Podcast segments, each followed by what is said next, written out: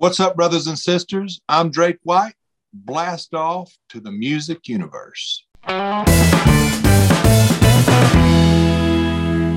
This episode of the Music Universe Podcast is sponsored by Aroma Retail. Both Buddy and I own and love their machines. I use their travel-sized diffuser and it fills my whole apartment. And Matt, their home unit can get your whole house smelling refreshed, and if you have a lot of pets like I do, you definitely need it. With some of your favorite fragrances from resort destinations around the world, there is definitely something for everyone. Yeah, they have 90 fragrances available for diffusing, as room and linen sprays. I know you might like that because the dogs and cats jump on the beds. There's candles and even wax melters. Those are fun. Head over to aromaretail.com and use code MUSICUNI10 for 10% off your order. And that is 10 on that 10. MUSICUNI10. Scent your space with Aroma Retail. Well, buddy, as you found out, we can't talk to Drake White for a second without being inspired. I mean, this was just an awesome conversation. Oh, yeah. He told us so much, and we talked extensively about his onstage hemorrhage that he had with his brain in 2019 that, you know, put him out before the pandemic even existed. And he's back. He's doing everything he can to stay full force and just still performing, recording. We talk about his new album called The Optimystic, which was released in the spring. And just a lot of information. So if you really want to be inspired, this is an interview you must see. Drake White, welcome to the Music Universe Podcast. How are you, sir? Fantastic. How are you guys doing? We are great. Wow. We had a great CMA Fest. How was your CMA Fest? It was good.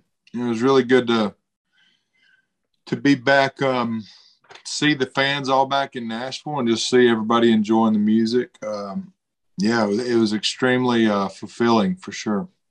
That's awesome. So I want to tell you that I actually had a chance to see you perform live with Whiskey Myers. Oh, cool.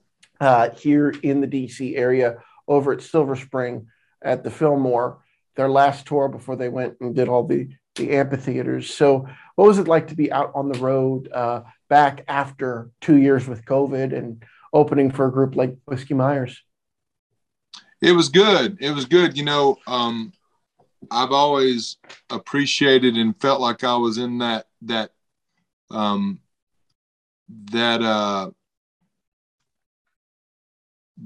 stage, you know, that group of people that was kind of rogue, like Whiskey Myers, the guys that just went out there and kind of did their own thing and rocked. And I really, appreciate those guys and respect those guys for how they've paved their own path. And I think the fans were amazing and they were really receptive to me and the band. It's all good. We had a great time and we got some good fans, but it felt amazing. That's awesome. And if I remember correctly, and I could be misremembering because it was a couple months ago, but you had a piano with like beautiful artwork on it. If I remember correctly, am I remembering right? Yeah. Well, it's an old tapestry from the 1960s. I grew up trapping and hunting and fishing with my grandfather and him just teaching me about the outdoors. And he was a preacher and a musician as well. And just that kind of Alabama soul Appalachian swagger is what came from that. So that tapestry is, I like to go to antique stores, and I grew up with a tapestry that's similar to that. And that has a big elk on it, and it's kind of in Colorado is where that setting is, and so it just brings me back to a space of getting. I've always been paid pretty close attention to what the stage felt like, and appealing to all the senses, not just hearing, but eyesight, smell, and the other senses that we have out there. You know, we got five of them, so why not use them all? And that's just an old tapestry from the 1960s that I dug out of a antique store here in Mount Juliet, Tennessee. Yeah. Love it. And you just wrapped your own headlining Optimistic tour with the sold out show in Nashville, and you're about to head across the pond here in August. Tell us about that tour and what it was like, you know, what maybe the crowd difference was like before the pandemic to now. Like, are people just craving it like we're seeing as we're attending shows? Yeah, I think people are craving it. Just unbelievable palpability in the show and with the fan to artist interaction. And dude, our shows have always, I've always had love playing live. And I always kind of say that my favorite part of this whole process, it goes in between the songwriting process and performing live. So being able to get out there live, not just after the pandemic, I had a hemorrhagic stroke on stage in 2009 that knocked me out for 8 months prior to the pandemic. So I was nearly 2 years into not being able to play. So to get out there was really, really life-giving and fulfilling. And that's what we wanted to put out there. Hence the Optimistic. It was about keeping optimistic through the mystery of all the bullshit that had happened. I mean, it wasn't bullshit, but it felt like bullshit, to go out and just constantly being hit by all this stuff was something that was really, really tough. But coming out of it, I realized that it was that tumultuous, time that formed this record, that formed my,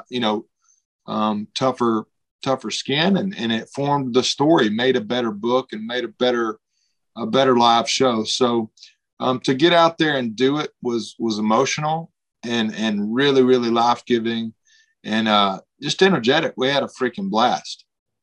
And I remember you talking about the stroke and learning to walk again and your incredible journey. And thank you for sharing that, truly. I was surprised to learn that somebody of your age, of my age, could suffer a stroke like that.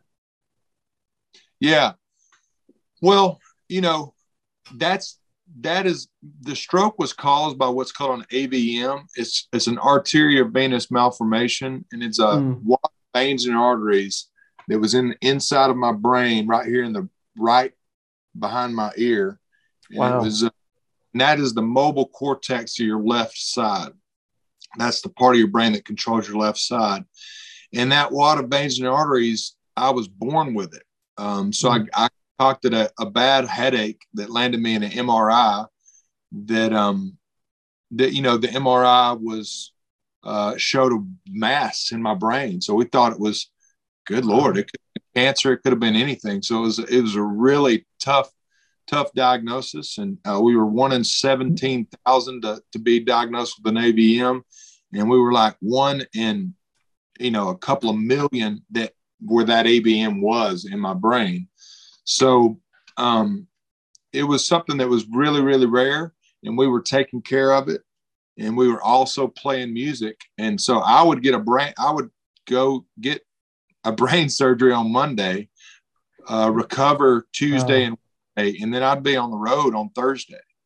And that's what we were doing in 2019.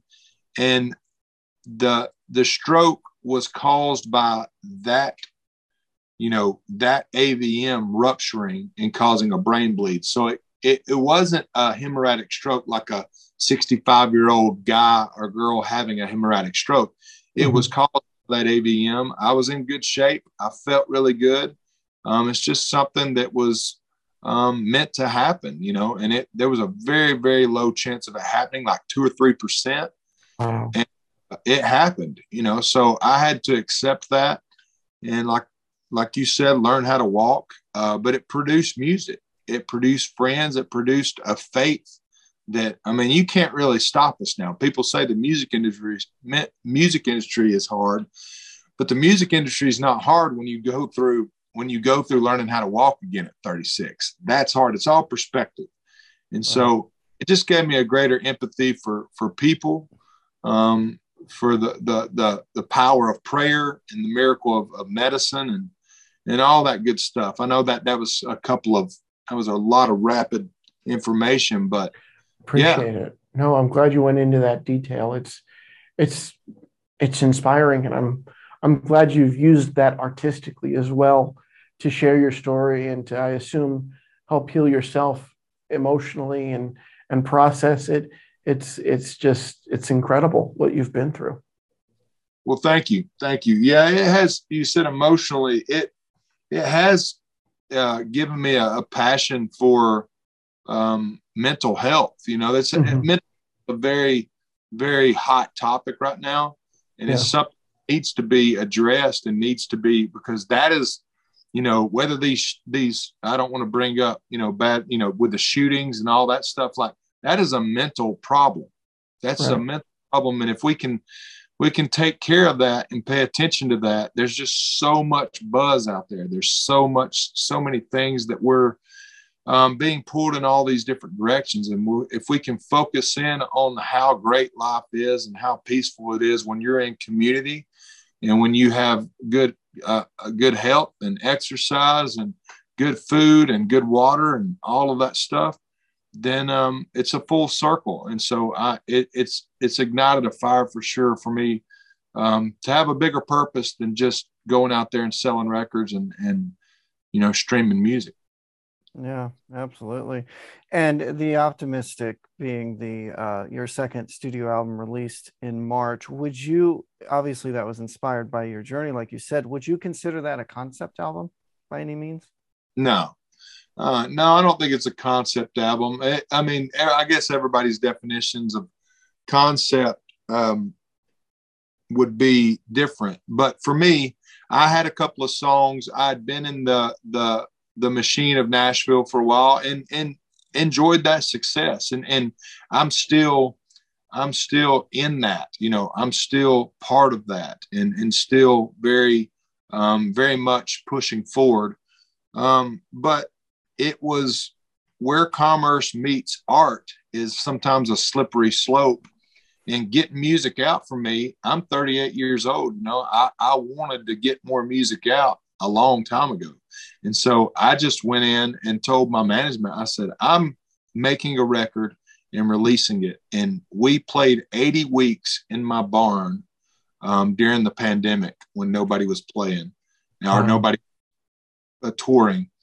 And through those 80 weeks of live, you know, putting it on, you know, just a live feed, we played these songs that I wrote. I would write during the day and then go out and play at night. And it was such a different way to make a record when you're playing music to, you know, a couple of thousand fans on a Wednesday night in your barn virtually. And they're commenting on the comments like, oh, I love this one. So you can feel it, you know, with Hurts the Healing being the heart of the record, because that was the turning point of everything. I've always been an optimistic dude, but I went through this tumultuous time and I came out the other side and I embraced the grizzly bear is what I call it. I embraced the attack that happened to my nervous system. I embraced, you know, the people around me. I embraced paralysis. Hell, I did a TED talk about it. And I think being open and being vulnerable was one of the most life-giving, scariest, craziest things that I've ever done. And for me, it's my story. And I believe it's made one of the best books, you know, in music in Nashville. And I'm in the process of writing that book, and I'll never quit. I love it. Wonderful. And it's just, it's really incredible to see you being vulnerable, because I think that's what country music is really all about. It's not just the storytelling, but the authentic storytelling and writing what you know, and what you know is something that we hope to God nobody ever has to experience, but you did, and you're using it in such a special way. Yeah, thank you. Yeah, and when you were saying all that, it gave me chills. So it speaks to everybody, whether you've been through it or not, for sure. Mm-hmm. Checking my notes here, I want to talk about this this endeavor you have with your wife, this project that you and her are working on. Can you talk a little bit about that? So Alex, my wife, is a, I call her a chef. She learned how to cook really, really well with her grandmother, and she uses cooking as a anxiety relief. I mean, she loves to cook that much where she'll get in the kitchen and make, you know, just anything. I mean, it's really, we grew up in Alabama. We grew up around wildlife and grills and fish, and her grandmother taught her how to cook that stuff and how to grow tomatoes and how to grow peppers and cut them up and can them. And it's just, it is a 50 years too late type of mentality. And so she's always loved to host people, and she's really good at it.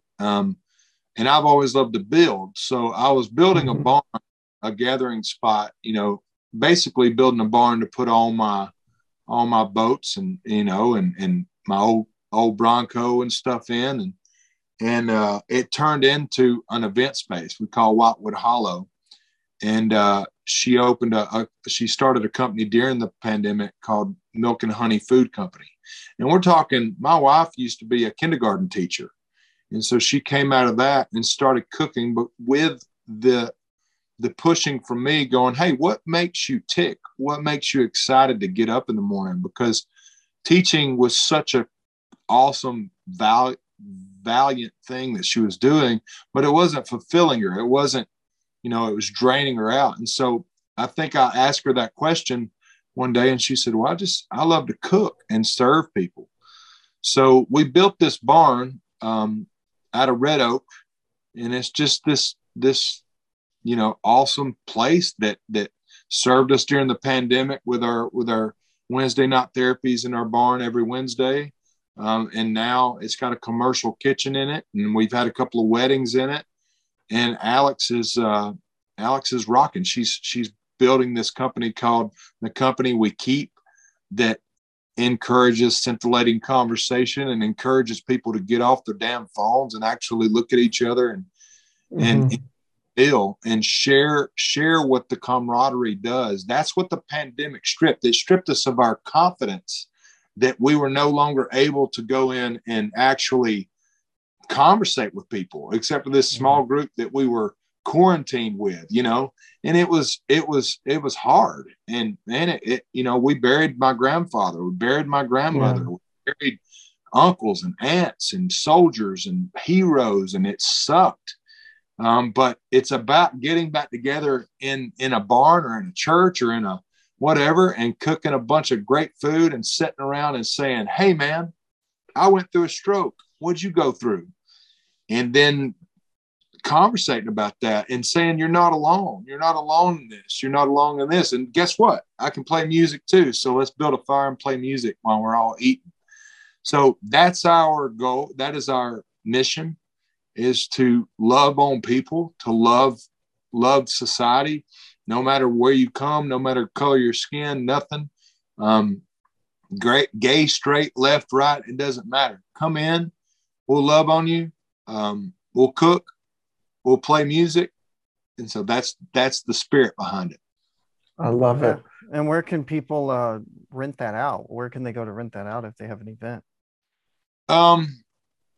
It's what you can look at up whitewoodhollow.com or Whitewood Hollow on Instagram and just check it out. But yeah, it's my wife, Alex, that runs that. And yeah, it's absolutely amazing, dude. That's awesome. Well, you're amazing. Drake White, this has been an honor. Thank you very much for your time. Wish you the best of luck on those European dates, and can't wait to see you again here in the States too. Yeah, absolutely, man. Come out anytime. I appreciate y'all talking to me. Such a good interview and such an honor to talk to somebody who's been through so much. And as you heard right there, he was going through procedures to fix that vein issue in his brain. And that's when it happened. It didn't just happen out of nowhere. And it didn't happen to where it happened, and then they found the issue. They knew about it from birth, which I'm very well aware of having my own medical issues from birth, that, you know, there's risks. Actually, I don't think I've ever said this publicly, but we believe the reason I have cerebral palsy is not because I was born with it, but because the issue with my heart was, and I was so tiny, they nicked a nerve and it cut off my oxygen for half a second or half a millisecond, and it gave me cerebral palsy. So I'm very much well aware of, you know, you go in to fix something and there's a tiny percentage chance of a risk.